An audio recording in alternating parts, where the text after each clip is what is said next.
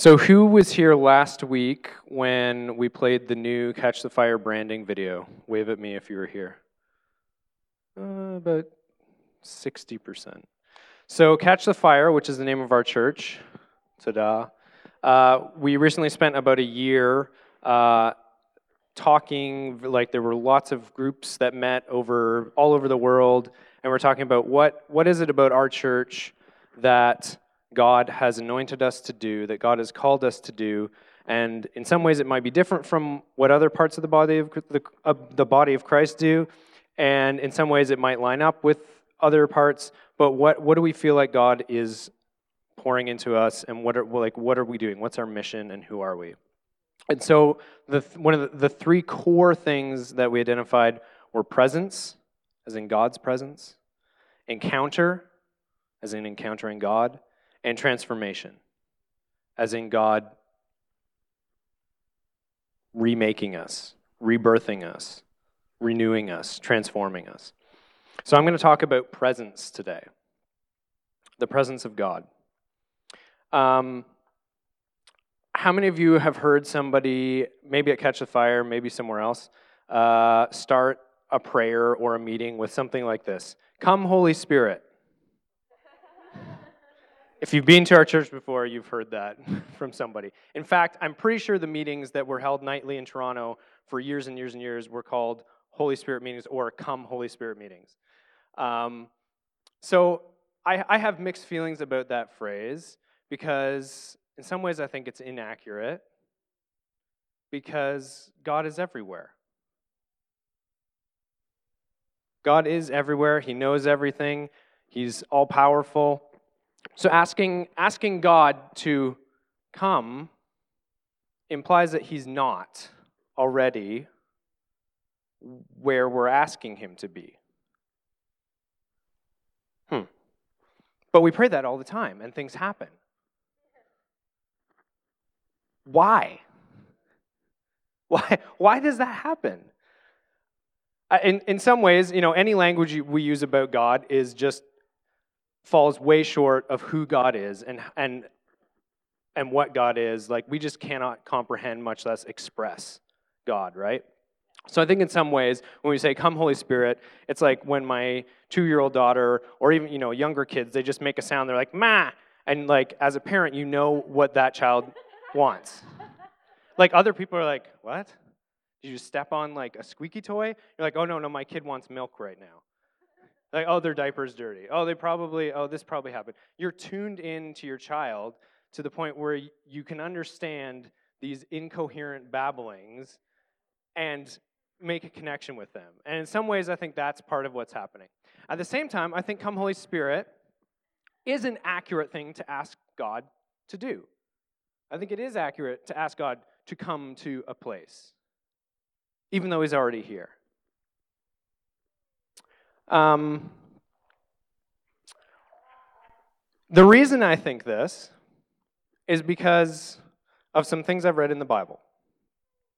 So if you you can read in Exodus, I'm not going to read it all. There's chapters upon chapters about God's instructions to the people of Israel. They've left Egypt and they're traveling in the desert. And he's like, "All right, I want you to build me like a tent, a house." And they call it a tabernacle. And it's this thing that you can assemble and disassemble and carry with you. And it's there's the instructions are so detailed. There are chap, there's chapter upon chapter about the type of wood and the cloth and the color to use, and they get the best artisans and craftspeople to make these things. Uh, it's it's so precise and detailed. It's amazing.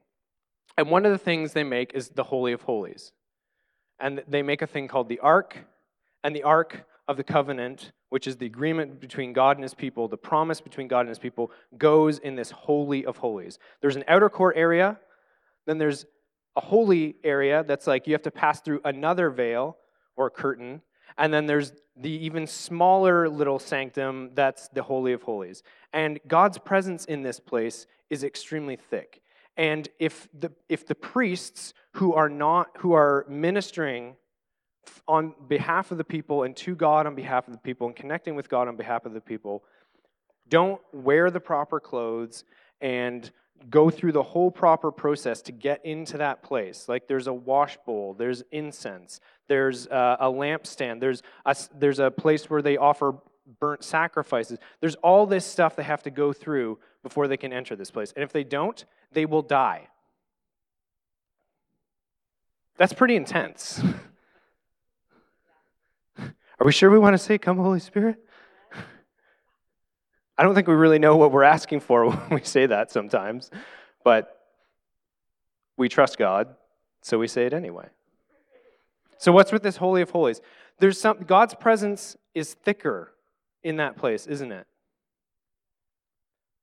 He, he has chosen to thicken himself, to make himself more present in that certain place. It's kind of like, like the air we breathe, we breathe oxygen, right? That's what keeps us alive. But the air we breathe isn't oxygen, it's mostly nitrogen, um, about 78%, and about 21% of it is oxygen. And then you've got a little bit of argon and a little bit of carbon dioxide, and we have more methane than we used to, and trace amounts of other gases. What we really need is the oxygen. And so you'll see in ambulances and hospitals, they'll have oxygen canisters and tanks for people who are like, you know, they're not doing well. And they need, they need an extra potent amount of oxygen. And they put the little mask on so they can breathe that. But the thing with oxygen is the higher the concentration of oxygen in the atmosphere around something, it can actually be dangerous, which is why you're not supposed to smoke near uh, oxygen tanks. Oxygen isn't flammable, oddly enough, but what it does is if you increase the oxygen content in the air around something, the object or the stuff that is flammable will ignite at a lower temperature and it will burn hotter and faster. So wood burns, you know, you can set wood on fire, you can make a campfire, you can set it on fire. But if you did that in a room that had more than 21% oxygen in the air, the wood would, would catch fire much more easily. Like you might not have to light paper on fire. I don't, I don't know. I haven't actually experimented with this. Probably shouldn't experiment with this. But you could light a log on fire a lot more. You wouldn't have to do all the like, like get birch bark and do all this, like start s- small and go big. You could light it on fire much more easily, and it would burn hotter and faster. That's what, that's what oxygen does. So when, when God's presence is thicker in a place, different things happen. Things react differently. We are more liable. we're, we're more vulnerable. So I think it's both inaccurate and accurate to say, Come, Holy Spirit. That's my long winded way of saying that. and that's what we pray, and that's why we pray it. So I think it's, I think it's probably a good thing to do to recognize, thank you, Holy Spirit, for being in this place, for existing in this world before we did. The, the first creation story in Genesis, in Genesis 1, talks about the Spirit brooding over the surface of the waters before God created, formed the world into actual stuff.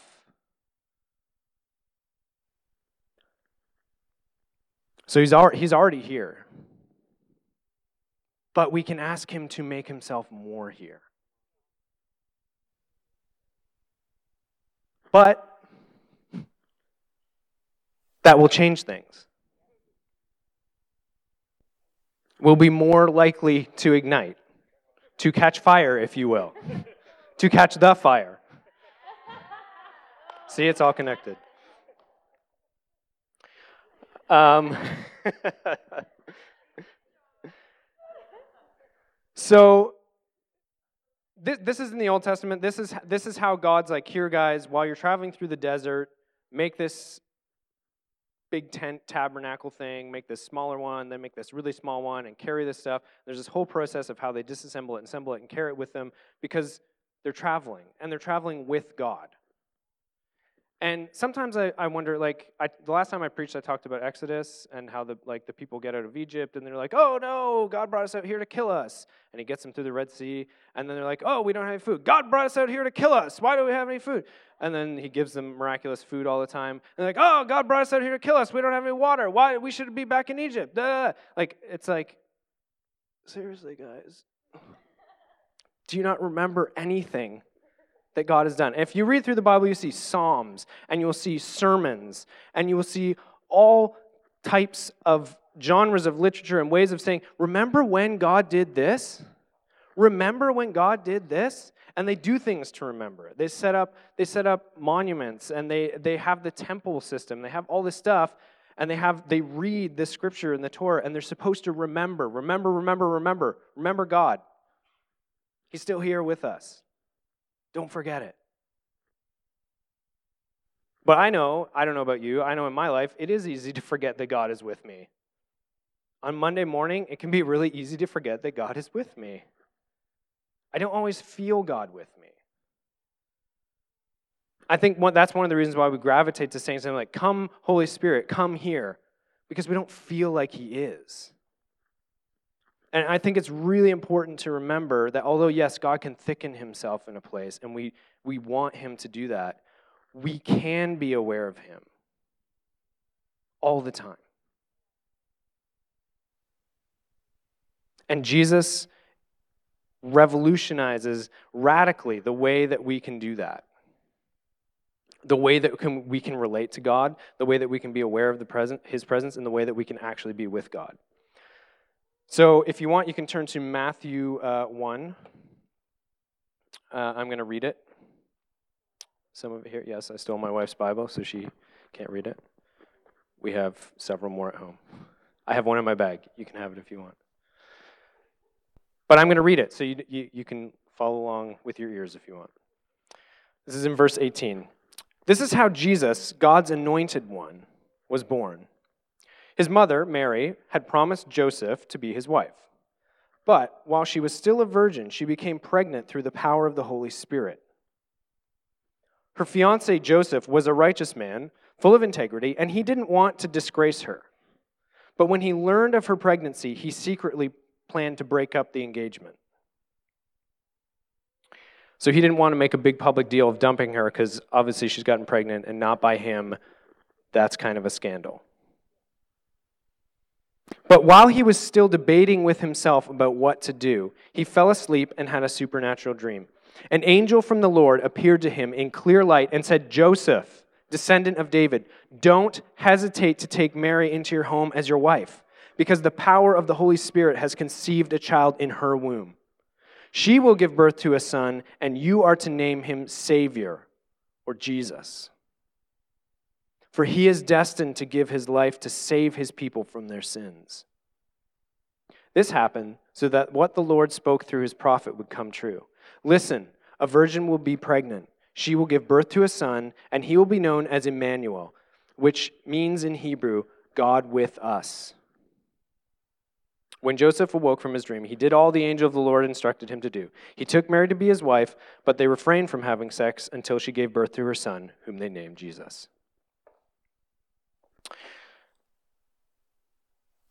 This is a little bit confusing to me because in verse uh, 21, the angel clearly says to Joseph, You will give birth, Mary will give birth to, you won't give birth, Mary will give birth to a son, name him Jesus.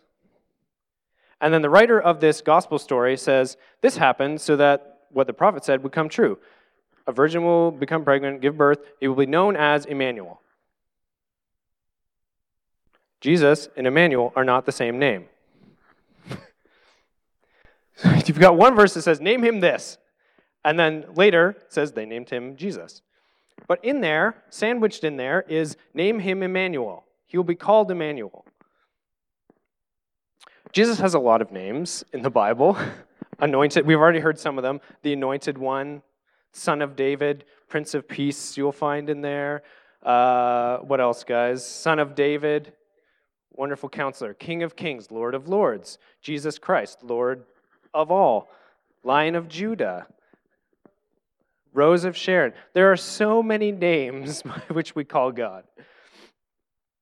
I think it's intentional important that Jesus, Savior, which means Savior, the name Jesus means Savior. Um, it, it's essentially it's Yeshua, which means Yahweh is salvation, restoration, and deliverance. So Savior, the one who saves. Uh, but that's that's what God with us is. God's presence with us is salvation. Jesus is Emmanuel. The one who saves is God with us. Because what happens when God is with us?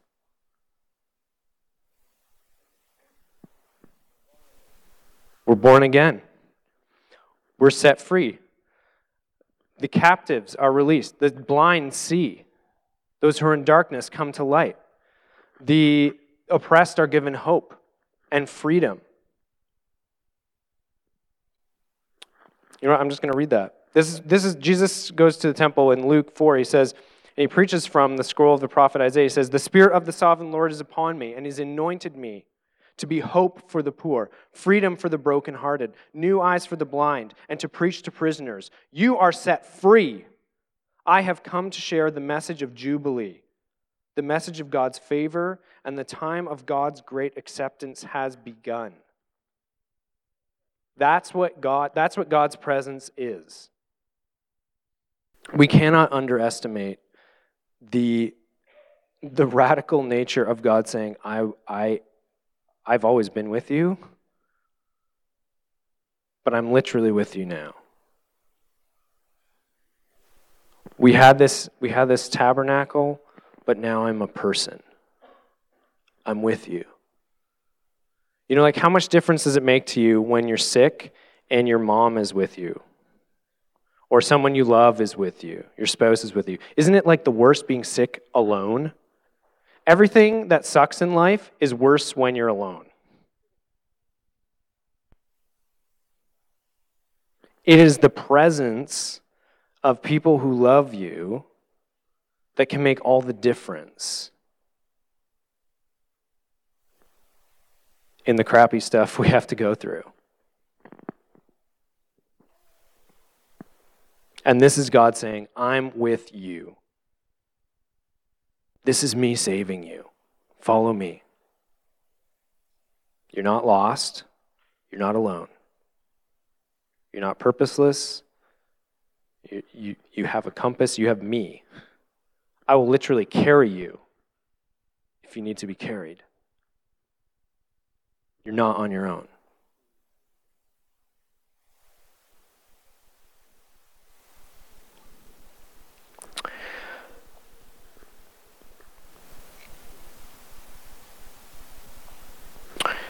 So this is this is how Matthew starts out the story of Jesus' life. And near the end of the story, in chapter 27 of Matthew, this is what happens. This is during the crucifixion, where Jesus has been uh, wrongfully accused and sentenced to death on a cross, the worst, most humiliating way that the Roman Empire would kill people, um, even though he's totally innocent. For three hours, beginning at noon, darkness came over the earth.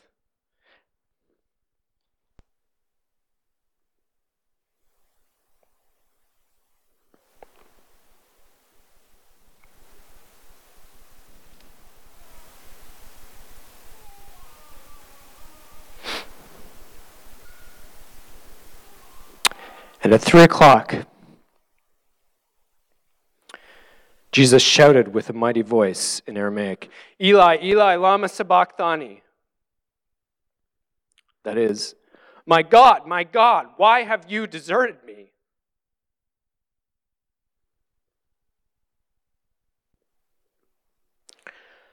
Some who were standing near the cross misunderstood and said, He's calling for Elijah. One bystander ran and got a sponge, soaked it with sour wine, and then put it on a stick and held it up for Jesus to drink. But the rest said, Leave him alone. Let's see if Elijah comes to rescue him.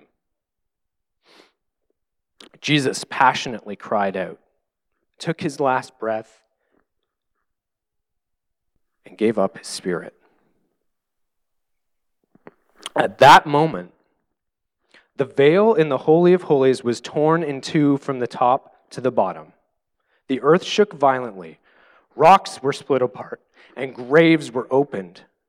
Then many of the holy ones who had died were brought back to life and came out of their graves. And after Jesus' resurrection, they were plainly seen by many people walking in Jerusalem. Now, when the Roman military officer and his soldiers witnessed what was happening and felt the powerful earthquake, they were extremely terrified. They said, There is no doubt this man was the Son of God.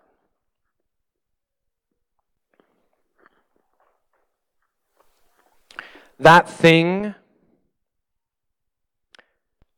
that God told the people in the wilderness to put up between his thickest, most holy place where he would manifest his thickest presence. I don't think he ever really wanted that to be there.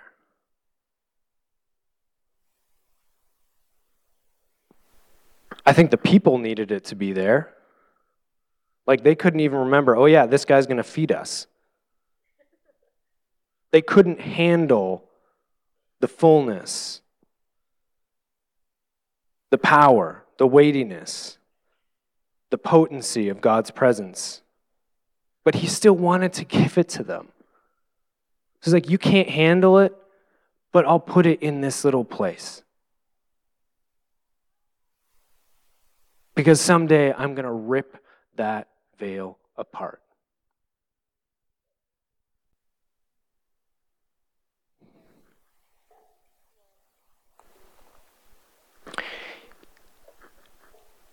Hebrews 10 says this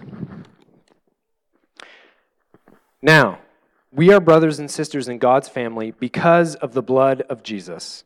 And he welcomes us to come right into the most holy sanctuary in the heavenly realm, boldly with no hesitation.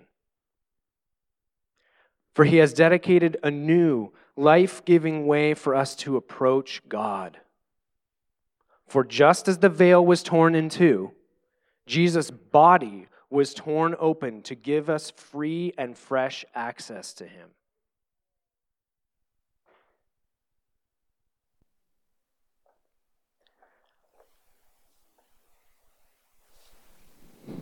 As if it wasn't intense enough already, right?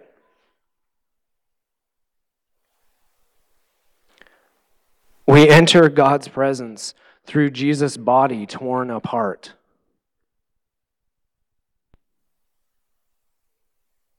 This is part of what we remember when we take communion or we celebrate the Eucharist. Jesus is the bread of life. We tear apart a piece of bread and we all eat some of it. We pour out some wine or grape juice and we all drink some of it. Through his body and blood, we enter his presence. Isn't that so? It's simple, right? Bread, wine, juice. It's simple. These like these are staples of existence in the ancient world. Like we have a lot more fancy food nowadays. Um, we also have a lot more preservatives and things that maybe be poisonous, but we have a lot of variety. But this is simple stuff. Entering God's presence is very simple. But that doesn't make it less profound. And it, we would be wise to be mindful of Jesus' sacrifice when we enter God's presence, to not flippantly say, Oh, come, Holy Spirit. But we should do it boldly. We should do it with confidence.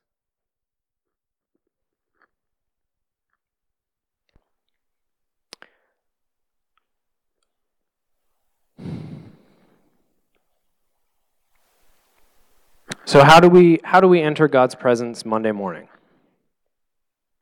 when we're not gathered together here, we're not singing awesome, our favorite worship songs, surrounded by other people who are worshiping their guts out. When you're standing at the bus stop and it's minus 25 and it's still dark outside and you've got a not really looking forward to your tasks of the day, how do you enter God's presence?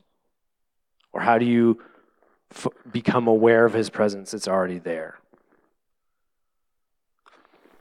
James 4 8 says, Draw near to God, and he will draw near to you. It sorry, sorry to disappoint. There's no magical thing where you snap your fingers and then it just works. It takes practice, it takes discipline, it takes work, but it's so worth it. It's just it's like any relationship. How do you spend time with someone? How do you have a relationship with someone? You spend time with them, you talk to them, you do things with them. You don't have a relationship with someone with whom you do not do those things. You know, we know way too much about famous people in our society, but we don't have relationships with them. Some people act and live as if they have relationships with certain famous people and get like really attached to the comings and goings of their lives, but they don't have a relationship with that person. It's a, it's a fantasy. It's possible for us to go through life and have the same type of relationship, quote unquote, with God. Of a celebrity who we hear we sing songs about at church and we read about in the Bible, but we don't actually know. And that's tragic because it's actually not super difficult. It does take effort, but it's not super difficult. It's not like something only, you know, the, the greatest saints of our time will ever achieve a relationship with God.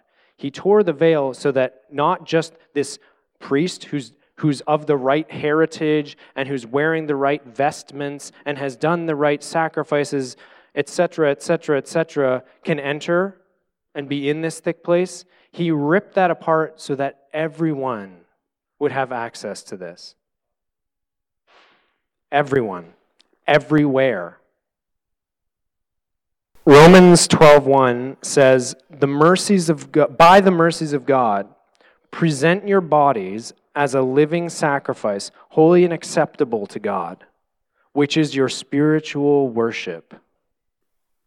I'll read it again. By the mercies of God, present your bodies as a living sacrifice, holy and acceptable to God, which is your spiritual worship. The Hebrew verb draw near is almost the same as the verb to offer a sacrifice. It's the same root word. Drawing near to God is offering God a sacrifice. And there's many ways we can do this. Really practically, we can pray. We can read scripture. We can thank God for things. Just maintain thankfulness. Instead of focusing on negative things, focus on positive things. Say, oh, thank you, God, that I have a warm jacket. Instead of focusing on the minus 25 or minus 45 wind chill that's, you know, blasting against your side. Thank God for the jacket. Some people don't have those. We can read scripture. That is a fantastic way to draw close to God. And not just on your own, read it with other people because you'll see things that you didn't see otherwise. We do a lot of personal devotions in our culture, but sometimes we miss out on by, like reading together where we're like, "Hey, oh, that you noticed that, but this is what stands out to me." And then you realize some whole new thing that neither of you would have realized on your own. Cool.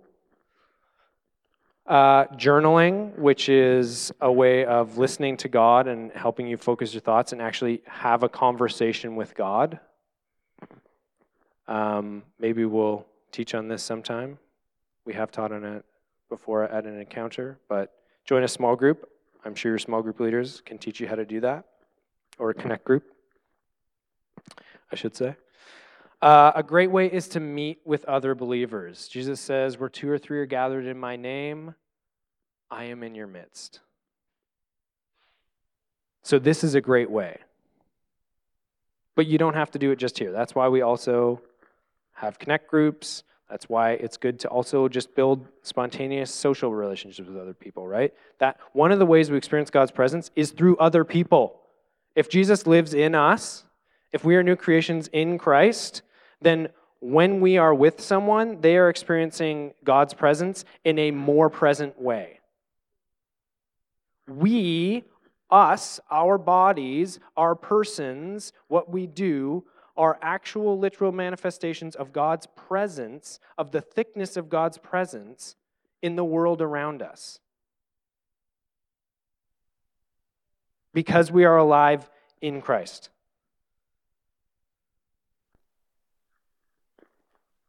That's powerful.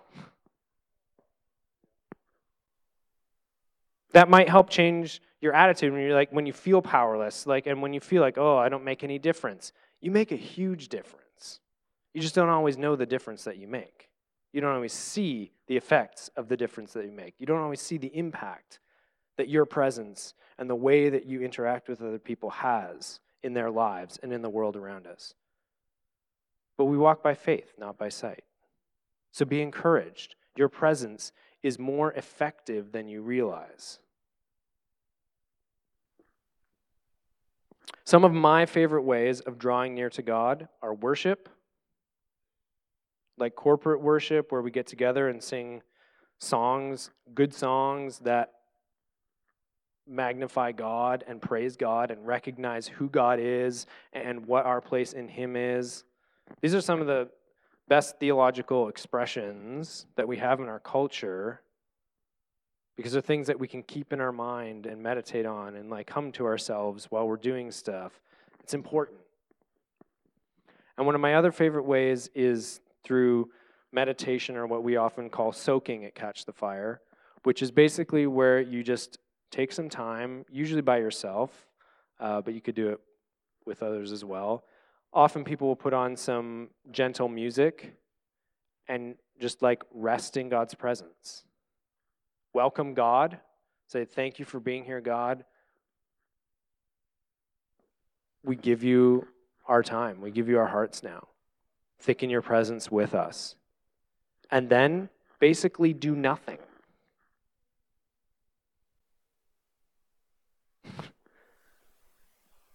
That's tough, isn't it? It's tough to do nothing. Our culture, our society, does not value doing nothing. Wise people value doing nothing. And so you'll see articles about, you know, these really uh, wealthy business people like, "Oh, what do you oh, you you actually just you don't use your you intentionally don't use your phone except between these 2 hours of the day?" Like th- these are things that people do because they realize it's distracting for our brains to have stuff constantly bombarding us. Let's practice having our minds being constantly aware of the presence of God that is always around us. We probably don't need to know every five minutes or in real time when somebody interacts with something that we've posted on the internet. Probably.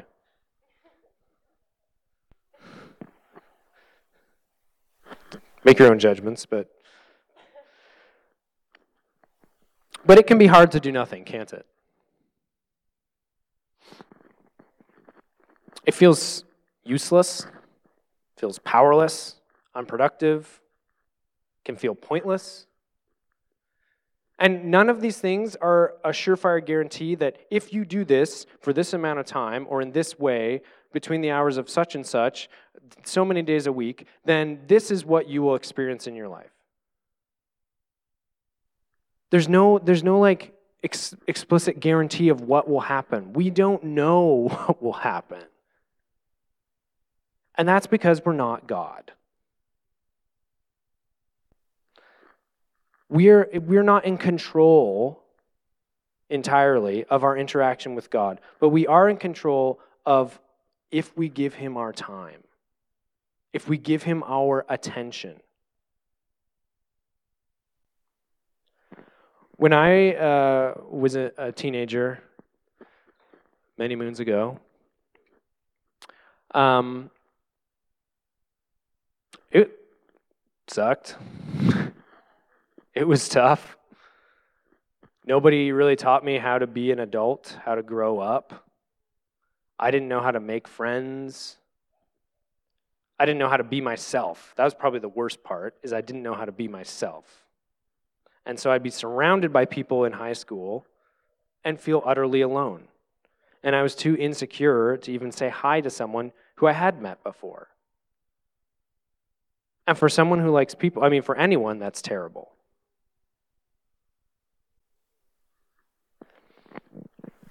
And uh, you know, like I was, I was, I was suicidal at some points. I seriously contemplated killing myself because I was hopeless. I was like, I don't. How am I ever going? I, I don't see any way out of me being like this.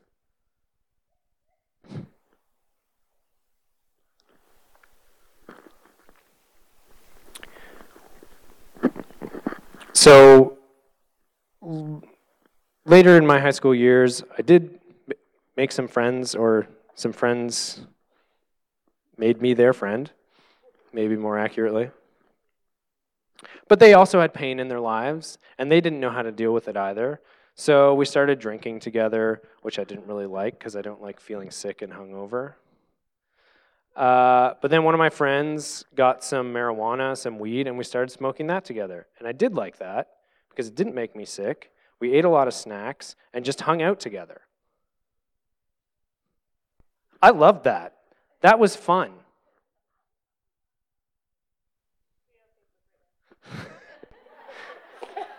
Quoting context. Of course, it didn't really solve any of the problems in my life. It was, it was like a counterfeit of actual relationships and real vulnerability with real friends and real support with people. It was a counterfeit version of that. But it was something we, I could control. When you drink or when you do drugs, you can control it. It often gets out of control. That's the deception of it. It seems like you can control it because you can go somewhere, you can pay X, you can pay so much money, buy something, a tangible thing, you can put a bunch of it in your body through various methods, and something will happen to you. It seems like we have a lot of agency, power, and control in that, doesn't it? And that's why addictions, it's the whole process, it's the ritual surrounding the addiction that's part of the addiction. It's doing all the things that get you to the high that is part of the addiction because you feel in control. You feel powerful. It all feeds that thing like, okay, I'm everything's not out of control. I'm doing this and this is going to happen. And it's it, it does. Thank God for God. So during this time, I also uh, was at a church in my town, and thankfully they like to worship God, and the Holy Spirit was there, of course, because He's everywhere. And so in worship at this church, I would feel God's presence every once in a while. If it was like the that song that like everyone was it just like the right combination the lights are off and it's like and then i would feel god. And it was like this is good. This is life. I feel alive. I don't just feel like like distracted from pain i feel alive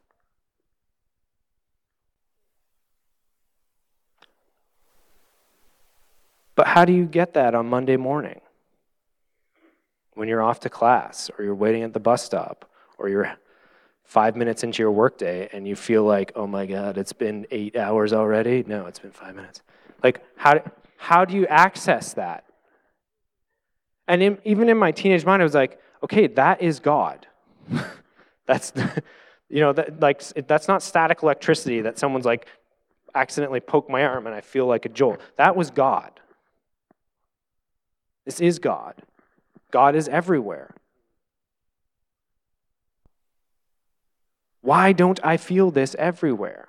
Why am I not aware of this all the time, especially when I feel horrible and when I'm going through just monotonous drudgery of life?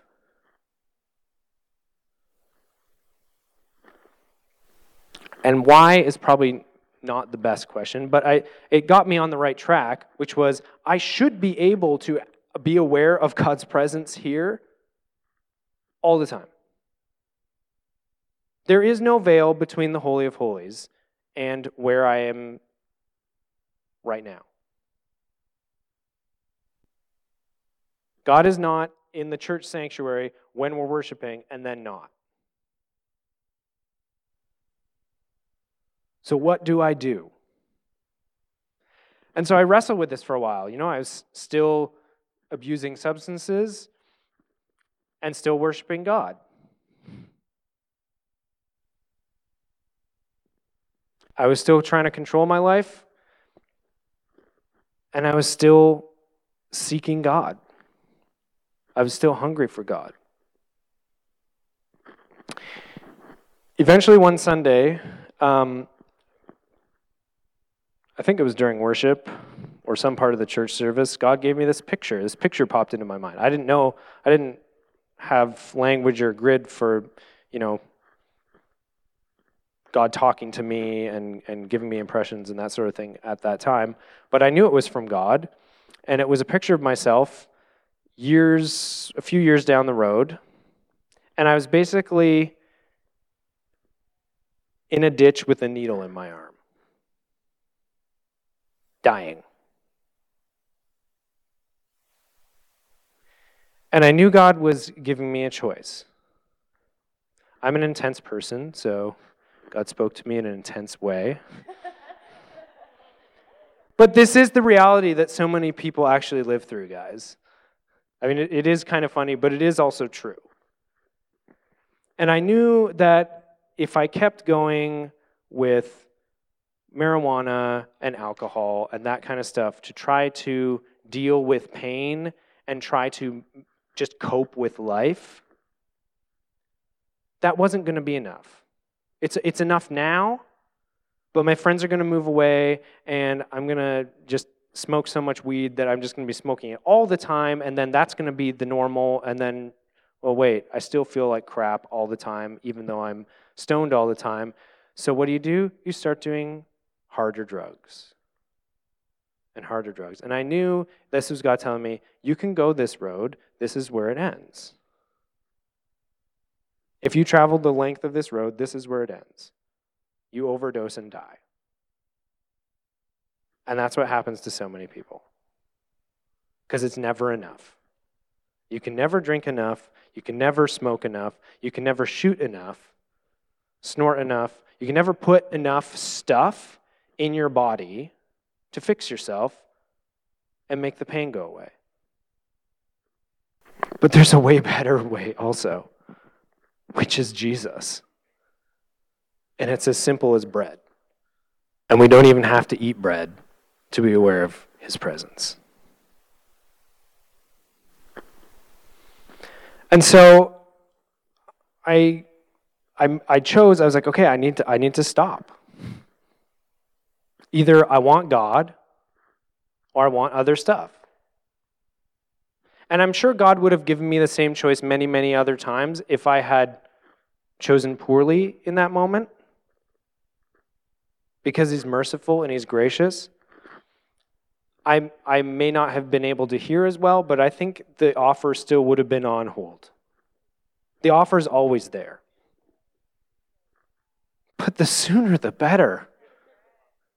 Like, for, for God's sake, for your sake, the sooner the better.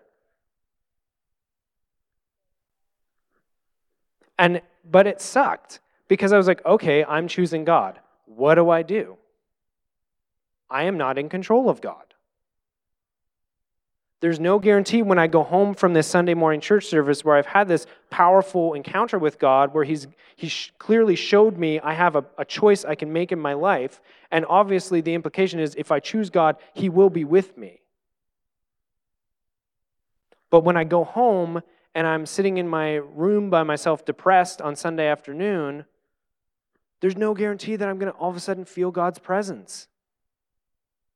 Right?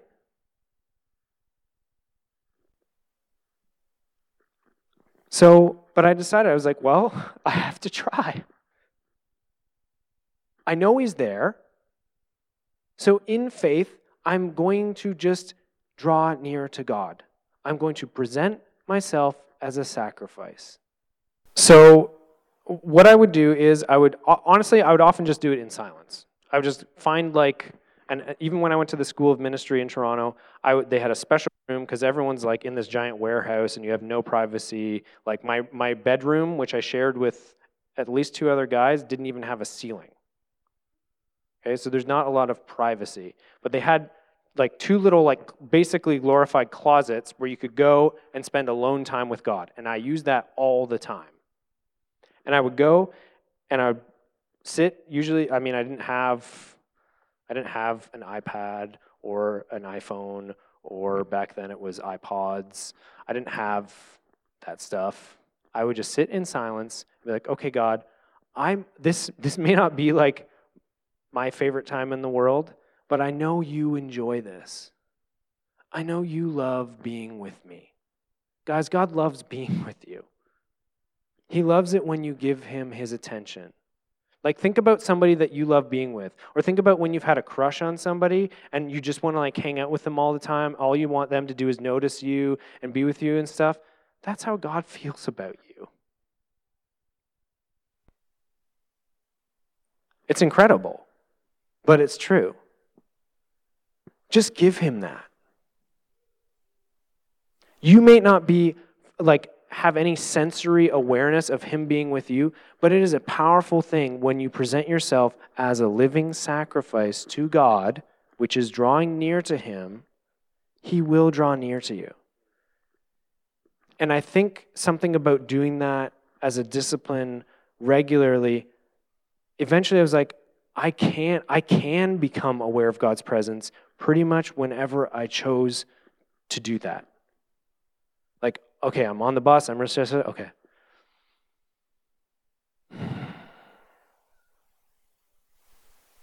Holy Spirit. And it's not to say that I came into control of God or His presence, but I came into more control of myself because the fruit of the Spirit is self control. And when you have that fruit, you can discipline yourself to focus on God and be aware of God in a way that you couldn't before. It takes practice, though. But do it, guys. It's so worth it. Like the payoffs of drugs and alcohol, or TV, or shopping, or overeating, like they have a cost too, right? And we pay these costs often without really thinking about it, but we won't give God like 10 minutes of focused attention where it's actually difficult to focus our minds and we're distracted and intentionally focus on God. And yet we say we love Him. But we do. It's what we're crying out for all the time, right? Whether we, like, it, it, it can be so tough. But God is with you, and he, it's by His mercies we present ourselves. So I'm going to pray for you guys because we've been talking about this, but I want to do this. And we're getting low on time. So, can, uh, oh, my wife just left. I was going to ask her to play some music. Sunita! Um, can we fill up the communion cups? We're, gonna, we're just going to take some time to engage with God's presence. While we're all here together, we're going to take communion together. I'm going to pray for you guys. We can pray for each other as well. Um, So if you like to know what's going on, that's what's going on right now.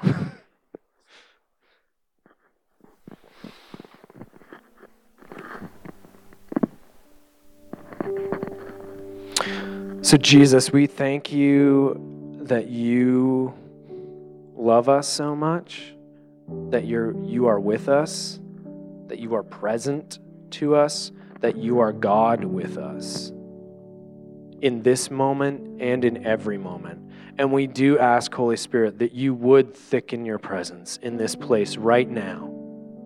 Thank you that you, we have never been alone since the moment of our birth, and since even before that. God, help us be aware of you. Help us sense you. Not just in our minds that we know you're with us, but God, we need to feel you with us, God. Our hearts feel so much pain in so many ways. We have all been hurt, God. We need you with us because you are our salvation. You are healing. You are wholeness. Your broken body and your spilled blood are life and wholeness to us. They are strength and healing.